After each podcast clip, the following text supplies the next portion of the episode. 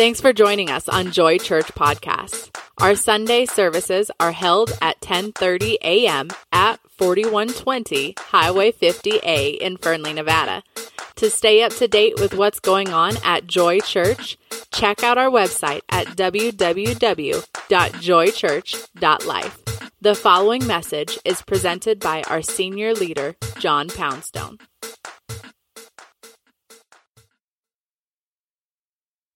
The last, the last Sunday of every month, we, we bring a teaching. Usually it's by somebody else. People are traveling and so forth this morning, so I get to do it. Um, on, on fundamentals, that we, we believe strongly what it says in the book of Hebrews in chapter 6, the first few verses, where the writer of Hebrews is, is, is uh, encouraging those people to, to move, to go to the next level to go beyond the basics, the elementals, the foundationals, the fundamentals, and into away from graduate from milk and go into meat. That's that's primarily our lane. That's really what we do a lot in this church. That's part of our culture as we usually go on toward the deeper things. It's so important that we every now and again remember to teach the fundamentals, the basics of the Christian life. The, again, in Hebrews chapter 6, the, the Bible describes six general areas, and there are a ton of topics within those areas. And this morning, you know, I'd like to share with you a little bit about the fundamentals, capital fun. You know, we, we say it all the time here. Seek first the kingdom of God and his righteousness, and all of the things that you'll ever, ever want or need are added unto you. Well, the and his righteousness is really, really important. It's as important as seeking first the kingdom of God. There are four pillars to finding, growing, knowing the kingdom of God and his righteousness. Scripture, the Holy Spirit of God, connection and community. God always builds things through family, whether they're family by blood or otherwise, and through surrender and yielding letting God be God in your life. And so we oftentimes, very often we say, read your Bible, read your Bible, listen to the Bible, read your Bible, read your Bible all the time. And we have some real Bible girls and Bible boys, Bible kids and Bible nerds in our congregation. We're very fortunate that we do. But you know, here's what we hear a lot. I don't have time to read the Bible. Um, I'm, I'm kind of too busy. It's too hard to read. It doesn't make sense. You'll see in a little bit. Of course, it doesn't make sense. And there's a reason. The, you know, this verse over here completely contradicts this verse over here. It doesn't make any sense. Besides, nobody follows it. Everything I read in the Bible, I don't, I don't see people doing that stuff very much. Hardly at all. It seems like reading the Bible or people who really get into the Bible just leads to a lot of division and fighting among different people groups. And those are all valid. Those are all reasonable. Let's start here. Naturally, as human beings with human minds, we start to believe that we need to reduce the Bible to our own understanding. In other words, we sort of feel like we need to tame the Bible. A lot of how to read the Bible teachings are kind of centered and focused on how to tame the Bible, how to make it manageable, how to adapt the Bible in a way to human understanding and human logic. It's a natural thing. God gave us a mind to apply critical thinking to those kinds of things. It's just that this is the one written work in the universe to which none of that applies. read the Bible, read the Bible, read the Bible. Oh, you know, again, we hear that so much, and then there's there's a discipline of doing that. And that word is often mischaracterized. Again, it's right in the book of Hebrews, just a couple chapters later, the few six chapters later, the Bible tells us that the way that we know that God really loves us is He disciplines us. Some translations say chastises us, not like our parents, because remember, in Christ, all punishment died. There is now, therefore, no punishment, condemnation, etc. in Christ Jesus. When we are a kingdom kid, punishment has been taken care of. So we need to look at discipline differently. In fact, the Bible in that same chapter says, not as our parents do or as our parents did, but God guiding us. And sometimes He does that with coaxing and encouraging and cheerleading, and sometimes He uses it with a little love tap, whatever, to keep us and get us back on track and keep us there. That's discipline. And Bible reading is kind of like that. We should be careful to not mischaracterize that word discipline. We need to be extra careful of that whole notion. And this happens so much. It's happened to me in my life. I'm going to ask for a show of hands in just a second. You'll see how many go up. When it comes to Bible reading, oftentimes people feel like, well, I should. I should. I should read my Bible this morning. I should read my Bible more. I should read my Bible more often. I didn't read my Bible today. I should have. Has anybody ever experienced regret, guilt, self recrimination for not reading their Bible enough? Sure, sure. That's not discipline in God's eyes. You see, what can happen is that we fail. We're humans. We fail at what we set out to do. We even make resolutions along that line. And that, that, what happens, you do that long enough and often enough, it, it suddenly transforms into drudgery. Reading the Bible all of a sudden is an obligation, a duty. And it can turn into, oh, gotta go, gotta go read my Bible. That's drudgery. Or, worse yet, we end up back in grade school and it can end up being a grading system for humans. I read my Bible today. A. I got an A grade. I read my Bible today and got Revelation. A plus. Yeah. I read my Bible today, but mm, I was really kind of a little bit busy every now and again thinking about other stuff. Well, I get a B. I read my Bible and yeah, I put in my 10 minutes, my one hour, whatever. but I, I, can't say as though, I, I, can't say as though I really invested in it. Did it with excellence. That's a C. And you can guess where the D and the F go, right? We're not, we're sons and daughters of the King. We're children of God. There is now no, therefore, no grading system for humans. We're all the way in, and we can't lose it. God isn't up there with a grading chart turning it in every semester on how you did at reading the Bible or any other spiritual discipline. So, can we just ask the Holy Spirit to help us dispense with all that? Can we just say bye bye? The Bible's there for us. It's a gift. It's a free gift. Whatever we do with it, one minute of invested time, God loves it. Your Heavenly Father loves it.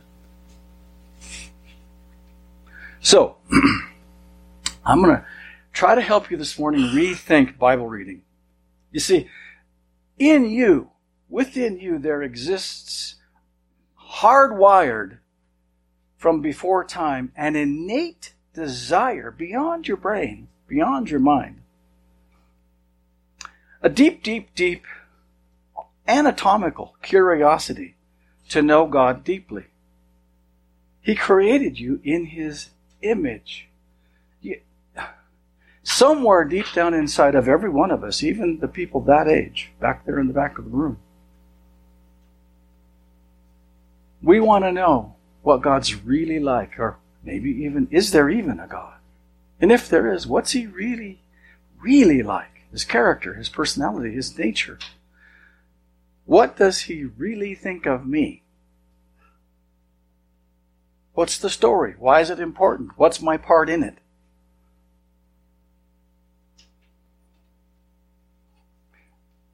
Those are the questions the Bible helps you answer.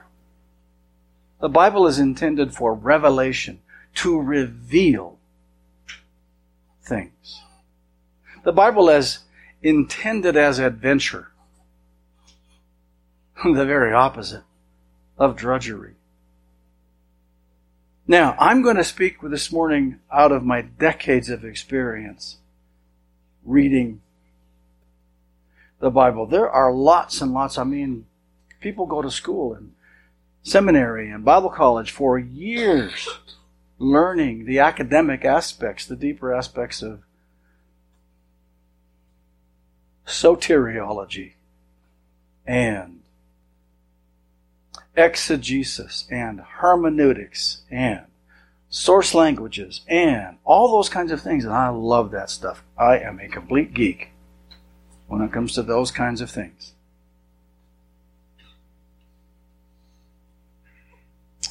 Well, I'd like to come at it from a different perspective this morning. My wife and I have three different friends I could think of off the top of my head who in this area are or were prospecting geologists. Anybody know anybody who goes out hunting for gems or for gold or for sheds from big game or for from back in my home state garnets, opal, agate, all those yeah. So what do you do when you're a prospector? One of our one of my friends, this couple eh, are responsible for many of the lithium deposits that are around. They hunt and they make, they stake claims for lithium mines.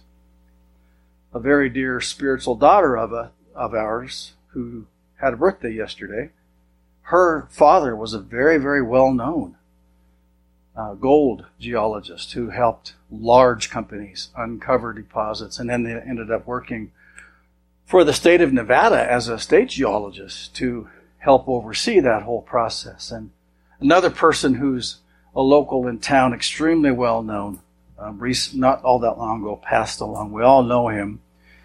Um, just stop and think all the friendly locals of that big guy with the deep, deep, deep voice. He was always out and about. Yeah, I wasn't going to say that name because as we're being recorded, but hopefully that didn't that didn't show through. So yeah, we all know that guy, right? There's another guy that was always prospecting, right? Now, where I grew up in southwestern Montana, it's another massive mining area. The largest, one of the largest open pit mines in the world, the Berkeley Pit, is in Butte, Montana. That's just north of where I grew up. And our family had a lot of friends who, who had gold fever.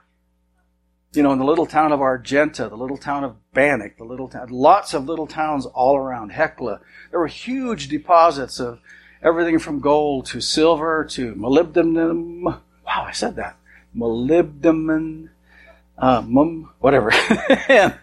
so there, there were there were people that actually got a little mm, psycho.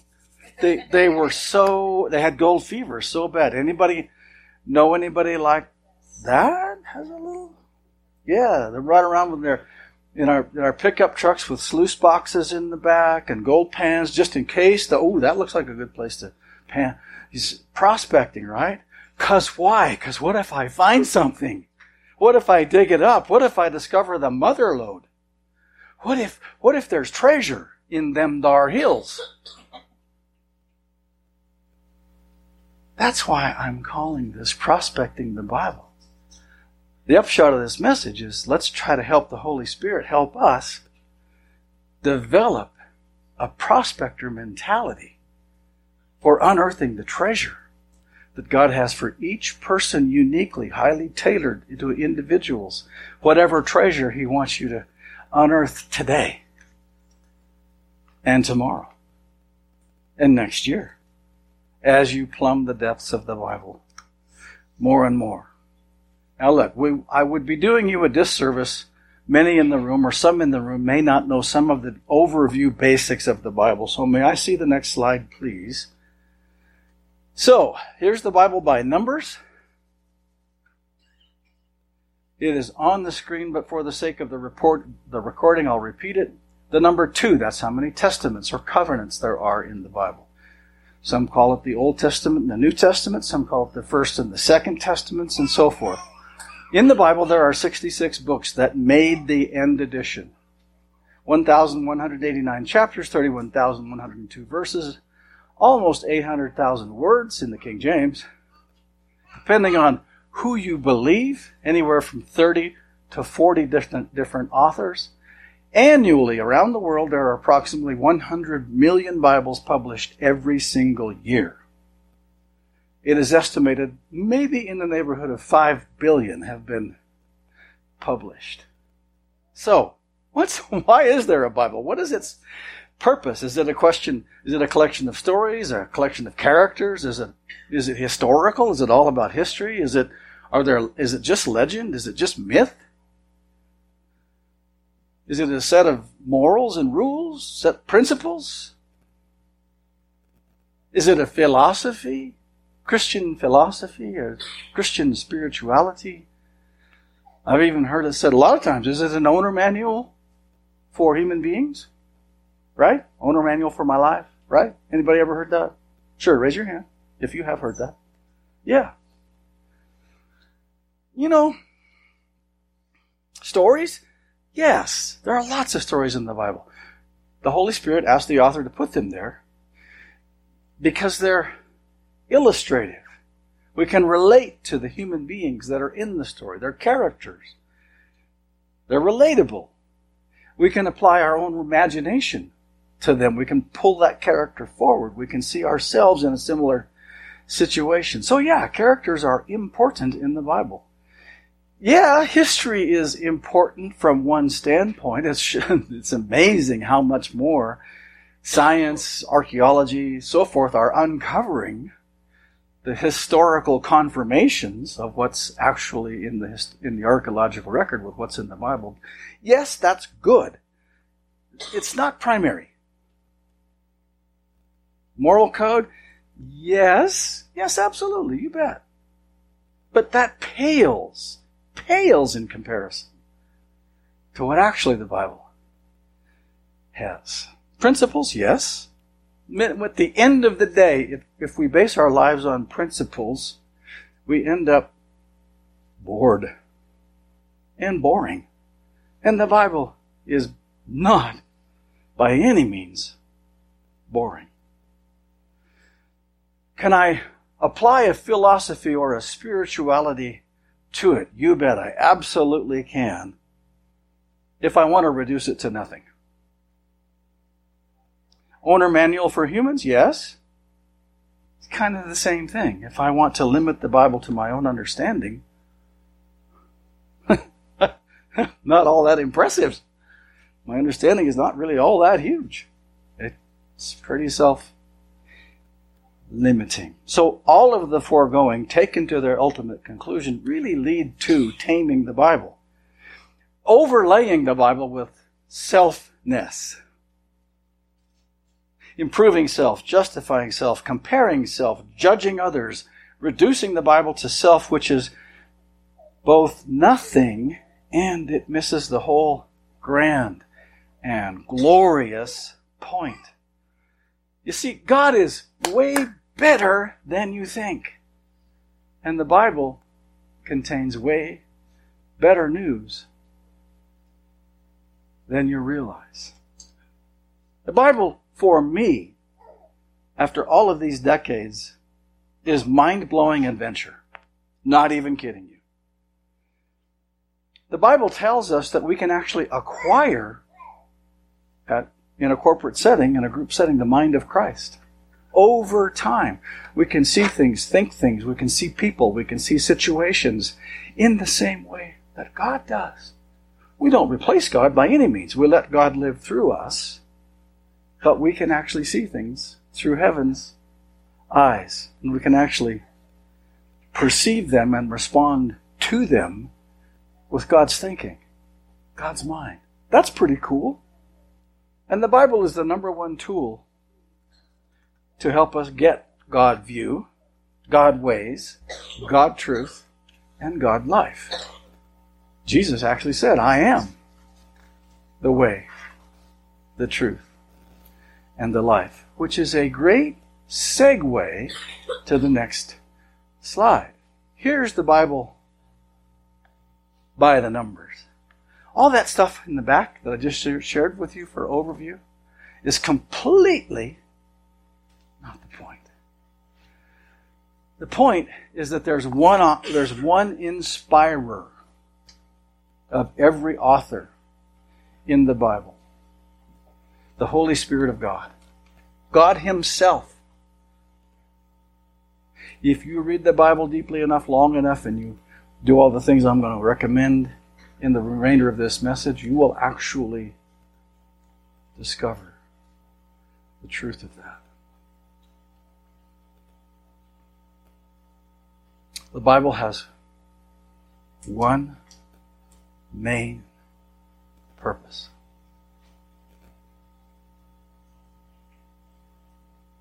We're about to celebrate a couple of weeks the death, burial, resurrection, and ascension of Jesus the Christ.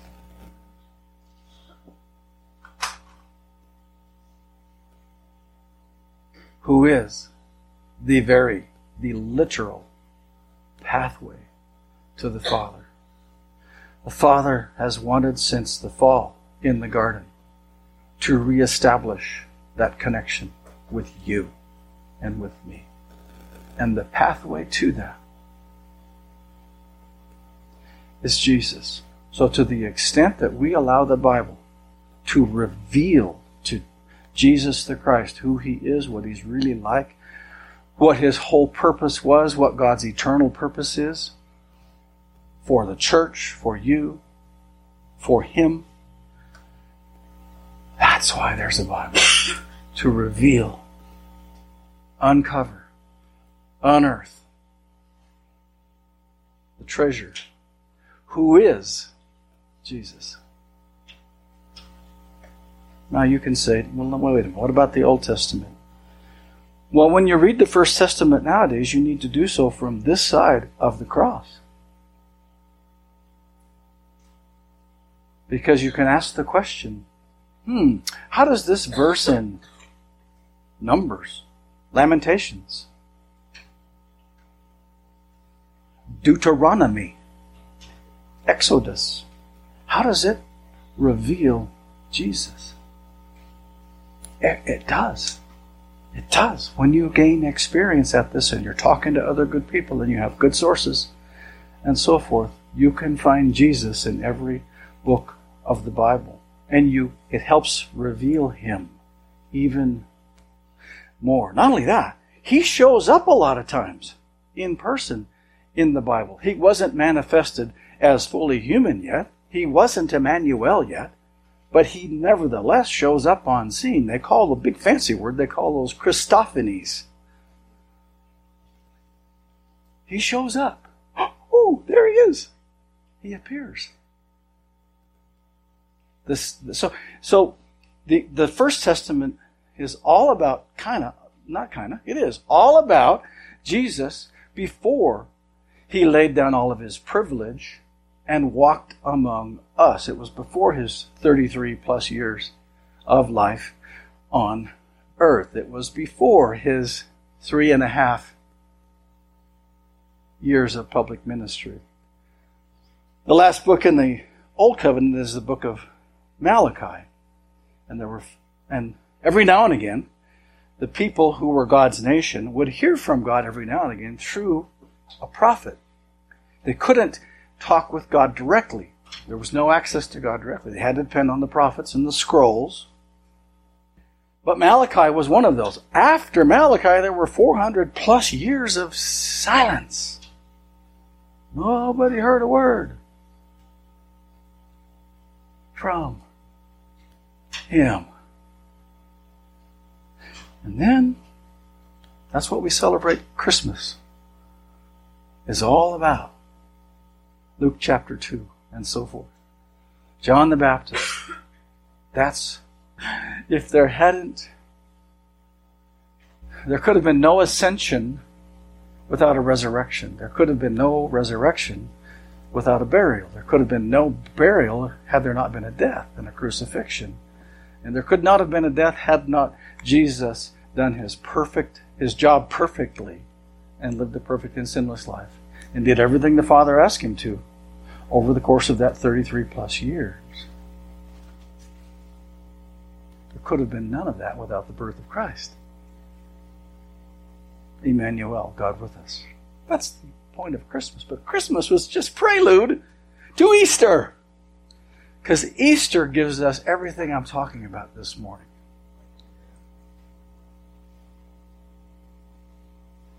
Hebrews chapter 4, verse 12. What if this is actually true? For we have the living Word of God, which is full of energy, and it pierces more sharply than a two edged sword. It will even penetrate to the very core of our being, where soul and spirit, bone and marrow meet. It interprets and reveals the true thoughts and secret motives of our hearts. Proverbs 3, chapter, chapter 3, verses 5 and 6 lean not on your own understanding, but in all your ways, and he will. That yes, Jesus fulfills that. And the Bible helps him do that. Soul and bone and marrow, soul and spirit. Well, we all kind of know what bone and marrow is, right? Soul and spirit are the immaterial parts. They're not material parts of every person that make us who we are. Joint and bone marrow are the physical aspects of our existence. All of this conforms, sorry, all of this combined forms our very humanity. God's Word has the ability to uncover our hidden aspects and make them known. yes, that's absolutely the case in my life. Now, did you notice something? I don't think I have this on the screen. If you look up Hebrews chapter 4, verse 12, where it says, For we have the living Word of God, that word there, word, the word word, is capitalized. For we have the living Word of God. The living Why would you capitalize? That's probably just some mistake. Well, except every translation does it. Maybe I can help by saying this the living Word of God, it's infinitely bigger than the book or the text or the characters. Because you see, the living Word of God is not a what or a why or a how or a when. It's not text. The living Word of God is a who, it's a person.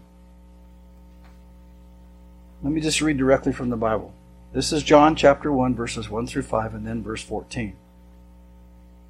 In the very beginning, in other words, before there was even time, before there was even anything, when everything was still formless and void, The living expression was already there. And the living expression was with God, yet fully was God. They were together face to face in the very beginning. And through his creative inspiration, this living expression made all things. For nothing has existence apart from him. Life came into being because of him. For his life is light for all humanity. And this living expression is the light that bursts forth through gloom. The light that darkness could not diminish. In your Bibles, if you look up the Greek derivation of that word, word, the word is logos. The living expression of God Himself. Verse 14. And so the living expression became a man and lived among us.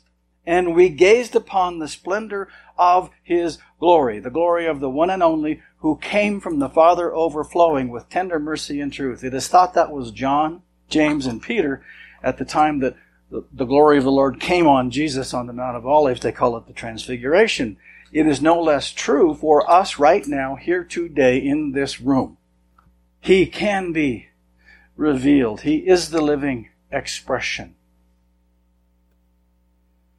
So let's transition to practical application because I think the Holy Spirit, with any luck, has made us see the Bible in a different light.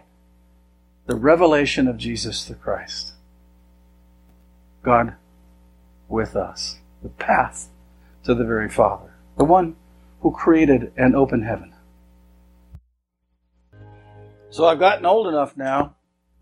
There are not that many people left alive who remember the old me.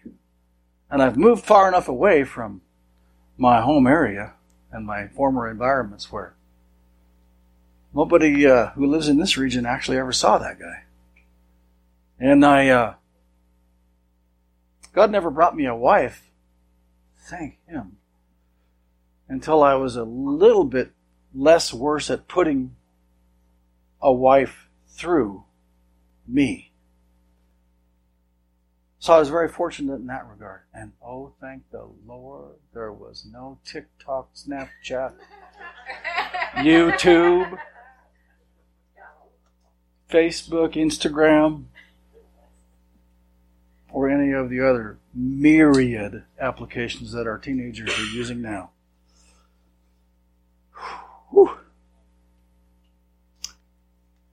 So, how about we get into some actual, and let me, the whole point of that confession. I've read the Bible since I was very young. And it took, obviously, a few years, okay, decades, for a lot of that stuff to stick but the Holy Spirit is so good, it did. Now I have a ways to go. I also have Scripture, the Holy Spirit connection, and surrender to help me get there. Mostly Scripture. He's the God of not second chances, two million plus chances. Here's some practical stuff. May we see the next slide. These are questions commonly asked. People often ask us, what's the best Bible translation to use? Well, let me just give you some guidelines. What makes the translations on the left, and I'll post, we'll post these slides when, along with the recorded message. You can capture them, or you can take a picture of it now. the, the, the versions on the left are historically significant because those were overhauls, those were renovations. The King James Version that came out in 1611 was based upon a very limited set of documents, set of original documents, and, and undiscovered or yet to be discovered historical artifacts and so forth. It was also based upon a stream of interpretation by 70 individuals who did the very best they could. Some of which in the King James, they just, obviously they said this, this news is too good, so we're going to say it a little different from what the actual original language says. I'm not running down the King James. I'm not. I'm just saying that there were two versions well before the King James. Actually, it looks like three, four,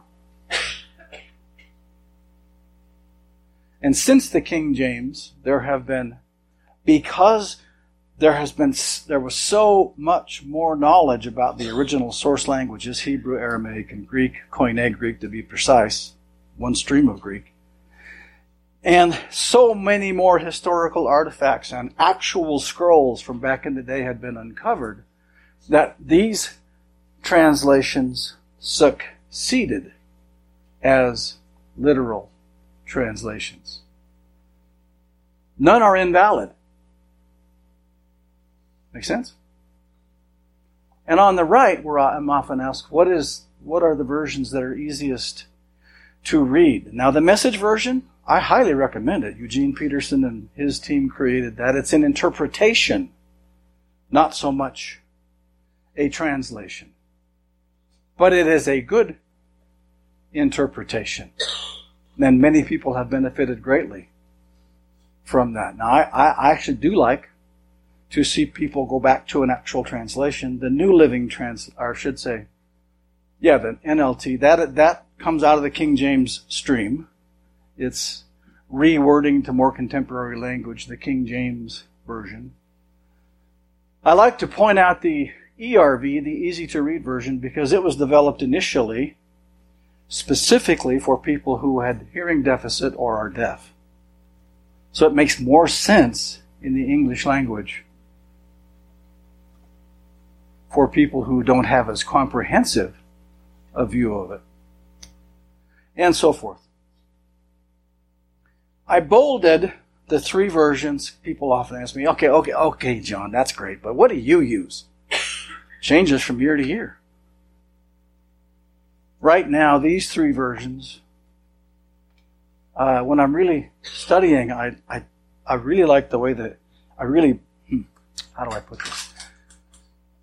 The NRSV, the New Revised Standard Version, if you don't get the don't get the one with the Apocrypha, which are the verses that the Catholic Church adds.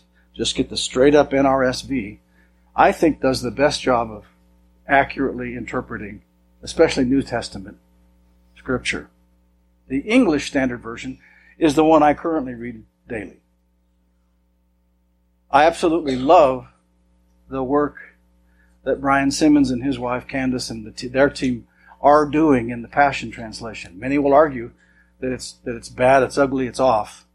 I find it very thought provoking and very interesting, but it's not a standalone. It does a great job of that, helping me ask good questions of the Holy Spirit and otherwise. For just a second, I want to mention reading the Bible versus audio Bibles. Some people absolutely detest reading or just really don't enjoy it. Or some people actually have a difficult time reading. By all means, use an audio Bible. Traveling and so forth, by all means, use an audio Bible. Wonderful. I thank everybody who's making audio Bibles. But there is something more about opening a Bible, not on your phone, pages, pages that make sounds, pages you can touch, pages you can feel, pages you can write on and mark up and and go crazy with. I'm serious. The Bible is a very tactile book. It's full of life energy. It's good to engage. I highly recommend reading it and given time and enough surrender with the Holy Spirit, the Bible can become more tactile. So please continue trying, even if it's only one verse at a time, reading the Bible. Now, there's a wide variation among Bibles. There's even different translations will leave out entire verses. Like, uh, because they've been updated. The, uh, and, and other versions will actually put in verses that are not there in the other translations. And that's not necessarily a bad thing. It's not human beings making things up from whole cloth. It's something that has come out of, for instance, the Dead Sea Scrolls or other manuscripts or first century manuscripts, second century, and so forth, that, that were actually translated by scribes and so forth. Does that make sense? Just because one translation doesn't have a verse or that another one does and vice versa doesn't necessarily disqualify it. The other piece about it is every Bible, when you pick it up and you look in it, you'll see chapter breaks, right? And verse breaks. You'll see headings and you'll see subheadings, right? Those are put in there by man, trying to be helpful, but they're not put in there by the Holy Spirit. I, I, there are several examples, and I'm not going to take the time to tell you them today, where uh, it's it's obviously complete. That no way that chapter should have broken there. And there are other places in the Bible, particularly in my mind, in Proverbs, where the, the translators of the Bible will say, this is what that proverb's about. No, it's not. The plain reading of it, especially with the Holy Spirit, says it's about something else entirely. So be, okay, they're great guidelines, but they're not sacred headlines, subheadings, headings, chapter breaks, verse breaks. and so forth, wonderfully helpful and not sacred. Please bear in mind that I have not even listed up here all the various adaptations of the Bible, and I recommend every one of them. There's such things as the parallel Bible. You can buy a Bible that has two translations in it, or three even. Good stuff. There are chronological Bibles. The Bible as we know it was not written in, in chronological order. The first, second, third, fourth book of the Old Testament, no, that's not true. The sixth and on books of the First Testament are not necessarily in chronological order. Certainly, the books of the New Testament are not listed in your Bible in chronological order. Well, you can get Bibles where they are. You can get Bibles that have no middle column. They're like paragraph. And they just write them out paragraph style. You can get Bibles that have no chapter breaks and no verses numbered. You can, does that make sense? None of those are bad. If they're helpful, by all means invest. Now, I'll tell you one more thing.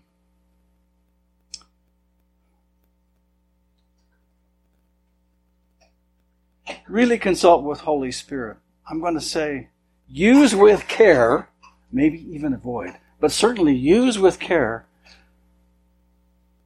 or use for very limited purposes helpful Bible editions. The Praying Man's Edition, the Man's Edition, the Entrepreneur's Edition, the Women's Edition, the Prayer Edition, the, you name it, you know, Bible versions targeted towards a certain area of life.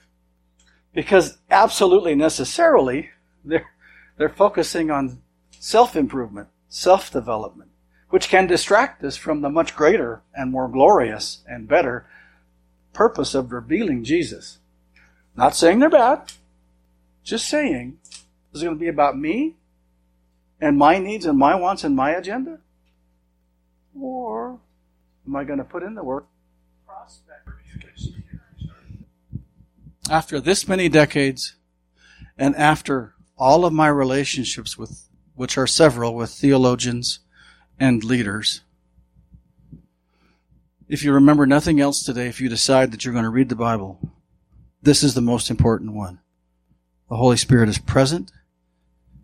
He's comforter, guide, advocate, all of those things. Now, even people who are not born again, born anew from above, the Holy Spirit's still around. He can still influence. But when we're born anew from above, when we have made God the true Lord of our life, He's within us.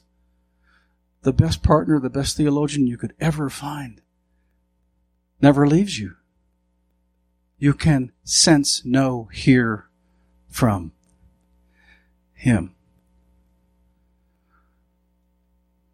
Really important that every scripture is for the church, but not every scripture is to the church.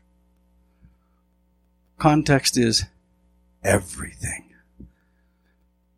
What's proof texting?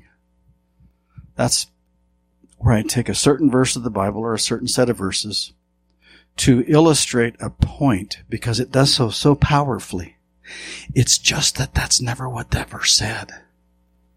That's proof texting. It's dangerous. It's dangerous.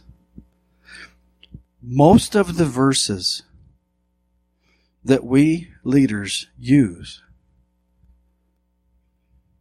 to encourage people to give their tithes and offerings have nothing whatever to do with money in context, they're about something else entirely. That's not to say I'm going to stop using them. But I will try to do so in such a way that you know that and at least be honest about it. This is a concept that you can also apply to money even though the verse isn't about money. It's important that you know that though. That's just one example. Well, I, don't have time. I just want to sit down and read the Bible. I don't need to, I don't want to become a theologian where I'm asking all the time who's speaking and what's their role and their position and their title and who are they talking to and what's the, you know, what's the audience? What's the actual situation? What's the timeline? What period are we in the whole? I don't have time for that stuff. I'll leave that up to those other people.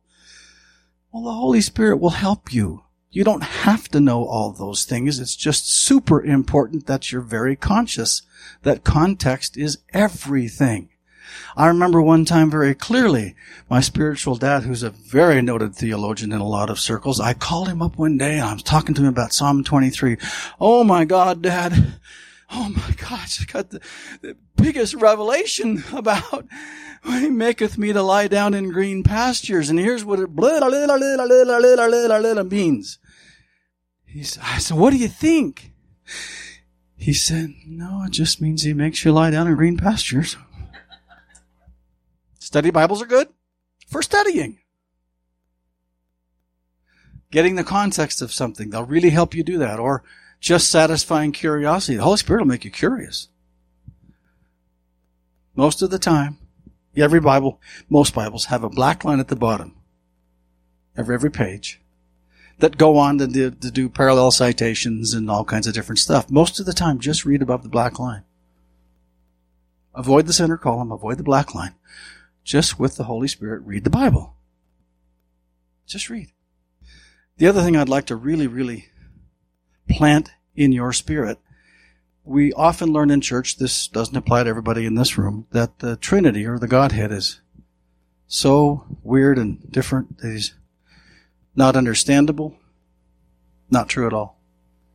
As you get deeper into the Bible, you will learn over time that it's pretty simple to determine who's speaking of the three. And that actually the Bible will reveal the Trinity beautifully over time. Next slide, please. Tips for unearthing Bible treasure. These are really important. Again, these are things that come out of my own experience and the experience of very highly thought of others. Pray, pray, pray, engage God before, during, and after reading. Engage the Holy Spirit literally aloud. Every time I read the Bible, I sit on, I, I, on my way to reading it, I say, Holy Spirit, even though He's inside me, come sit down with me. Sit right by my side. Reveal Jesus more deeply to me. Show me, tell me what you want me to learn and know and grow and transform out of this, out of this session of reading. I really do that. And he does. I'll let you read the rest. The big thing here is make this highly, highly, highly personal. There is no right or wrong place to start. The book of John is an excellent one. And if you want to restart your Bible reading practice, I'd go back to the book of John. And I'd go through it very, very slowly. I, I read the book of John, I don't even know how many times per year. Be choosy, get personal about what structure or plan to use, if any. Bible reading plan, that means. I love this one we hear it oftentimes, my wife and I. Look, if I if I go buy those Bible tabs so I can find the books in the Bible, because I don't know the sixty six books in the Bible in order, does that make me bad? Oh, for heaven's sake, no. Do anything and everything you can to make the Bible, to make the barrier to entry lower. You should see the Bibles on my desk. They're just a mess lines and arrows and different colored ink and I used to highlight. I don't anymore because I got so confusing with all what the colors mean that I I now I just use a red pen and underline what's this and then I write notes in the margin and upside down and it's a crazy mess and the pages roll up because they've been written in a lot. And can I tell you the truth? It was a beautiful gift Bible that I read the most. It cost $150 for this book. It's a lambskin cover and special vellum paper, goatskin. I don't remember, but yeah, I even quote ruined unquote that Bible because you get so much more out of it. I'm really short on time, so let's get this thing finished up. Next slide, please. A few more tips on reading the Bible. Prospecting, unearthing treasure. Try to avoid other people or talking heads tell you what's important to learn. Go look up things you're interested in. It's probably the Holy Spirit. Look up what you don't understand. Oh my goodness. Before service, one of our leaders was up here and she was saying, I don't care if you look it up on Google. I don't either. Google's actually a fairly good source on where does it say in the Bible that? Or what does this verse actually mean? Don't take their word for it. Cartwheel around. But there's, I don't, I don't think you're going to, I hope you don't think I mean this harshly. I don't. There's, nowadays there's really no excuse for being able, not unable to answer a question in the Bible. Call somebody if you have to. Writing things down is very important. The biggest tip of all, the biggest, the most effective tool for unearthing treasure is continually ask, continually asking the question, how is Jesus revealed? What does this tell me about Jesus? How does this help me to know more about what he's like? What he really thinks? And so forth. Tim, we will skip slide eight. I thought it might be low on time. I'll just say it this. I was going to spend a little bit of time. Anybody remember the ancient hymn, Be Thou My Vision? Raise your hand if you do. Okay, so I'm hoping what I what I'm bringing today is revelational. I hope it's revolutionary. It's just that there's nothing new about it.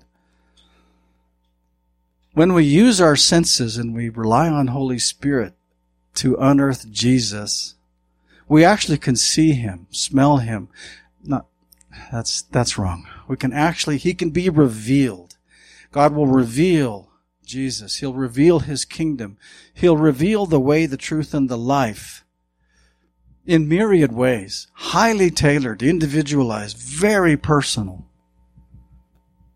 for you. And that, that hymn, Be Thou My Vision, came, came out of Ireland. It's 1600 years old. And if you go look up the lyrics to Be Thou My Vision, that is a great Bible reading resource and guideline. This is what I want out of reading my Bible. So I just recommend you do that.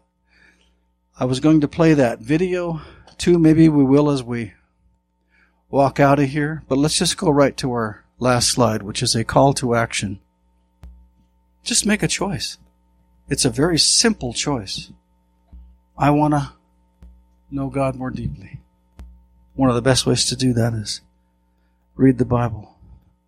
But you know what's even more important? I want to let God know me more deeply. I want to reveal more to Him. I want to live before God with less masks on, less pretense. He already knows it anyway. So I want the Holy Spirit, through the work of His Bible, to reveal more of me to God so that He can love me even more deeply, change me, grow me. Ask Holy Spirit, please help me. Right away, if you don't already have one. Please help me appoint a good setting for me to call special. One I can go to. Maybe it's an audio Bible in your car. Particularly moms, particularly moms with young children. Oh my gosh. Finding time to read the Bible is incredibly challenging and they don't get enough sleep as it is. But there can be places and times and situations where the word can be unearthed. Back on that back table right there beneath the media booth there are several Bibles. Please come get one. That's the English Standard Version, the ESV. Please take one or more. Please put it in different places where if you're not currently carrying a Bible, you could maybe do that. We have some notebooks and some pens. We'll get those out. Please, if you need a notebook or a pen, we'll even provide that. But the biggest thing of all, the biggest thing of all, I just want to give you some great theology. Okay? This is what, after decades of Bible reading, I can tell you for sure. God loves you more than you will ever possibly know. Number two, all theology starts here. All theology starts with these three things. God is good. He's never not good. God is sovereign over all. We hear in church that He's in control. That's not what the Bible says. But it does say He's sovereign. He's the ultimate head of all. Number three, God knows the end from the beginning. I may not know how this is going to end up, but He does. And He's eminently trustworthy. God is good. God is sovereign. God knows the end from the beginning. And if you want a shortcut, Jesus is good theology. Jesus is good theology. The Bible reveals Jesus. So, took me many decades to get here. You can leapfrog that whole process. You can jumpstart starting today. And here's my, here's my prayer. May the eyes of your heart behold the living expression of God who became a man and lives among us. May you gaze upon his glory, the glory of the one and only who came from the Father, overflowing with tender mercy and truth. May the ears of your heart catch the whisper of your King calling. May you sense the fragrance of Holy Spirit beckoning. May the Lord give you images and visions and senses and dreams of what this could look like for you. May the holy need God put inside you for connection and for holiness and for a tribe and for belonging and for validation, love, acceptance, forgiveness, and even new horizons be amplified beyond resistance. May your courage and your discernment grow and grow over time. And finally, may you reach beyond your tradition and your comfort to the touchable, tangible God. May the beckoning of your Heavenly Father become so real, so strong, so lovely, so powerful, you fully and completely cave into it. May you, over the next many months, grow into a disciple who at all times carries joy unending, peace unshaking, authority unbendable, and power unstoppable. Thank you for coming today. We love you. Thanks again for joining us on Joy Church Podcast. We want to personally invite you to our Sunday services at 10:30 a.m. held at 4120 Highway 50A in Fernley, Nevada. To find out more about the Joy Life, be sure to visit www.joychurch.life. See you Sunday.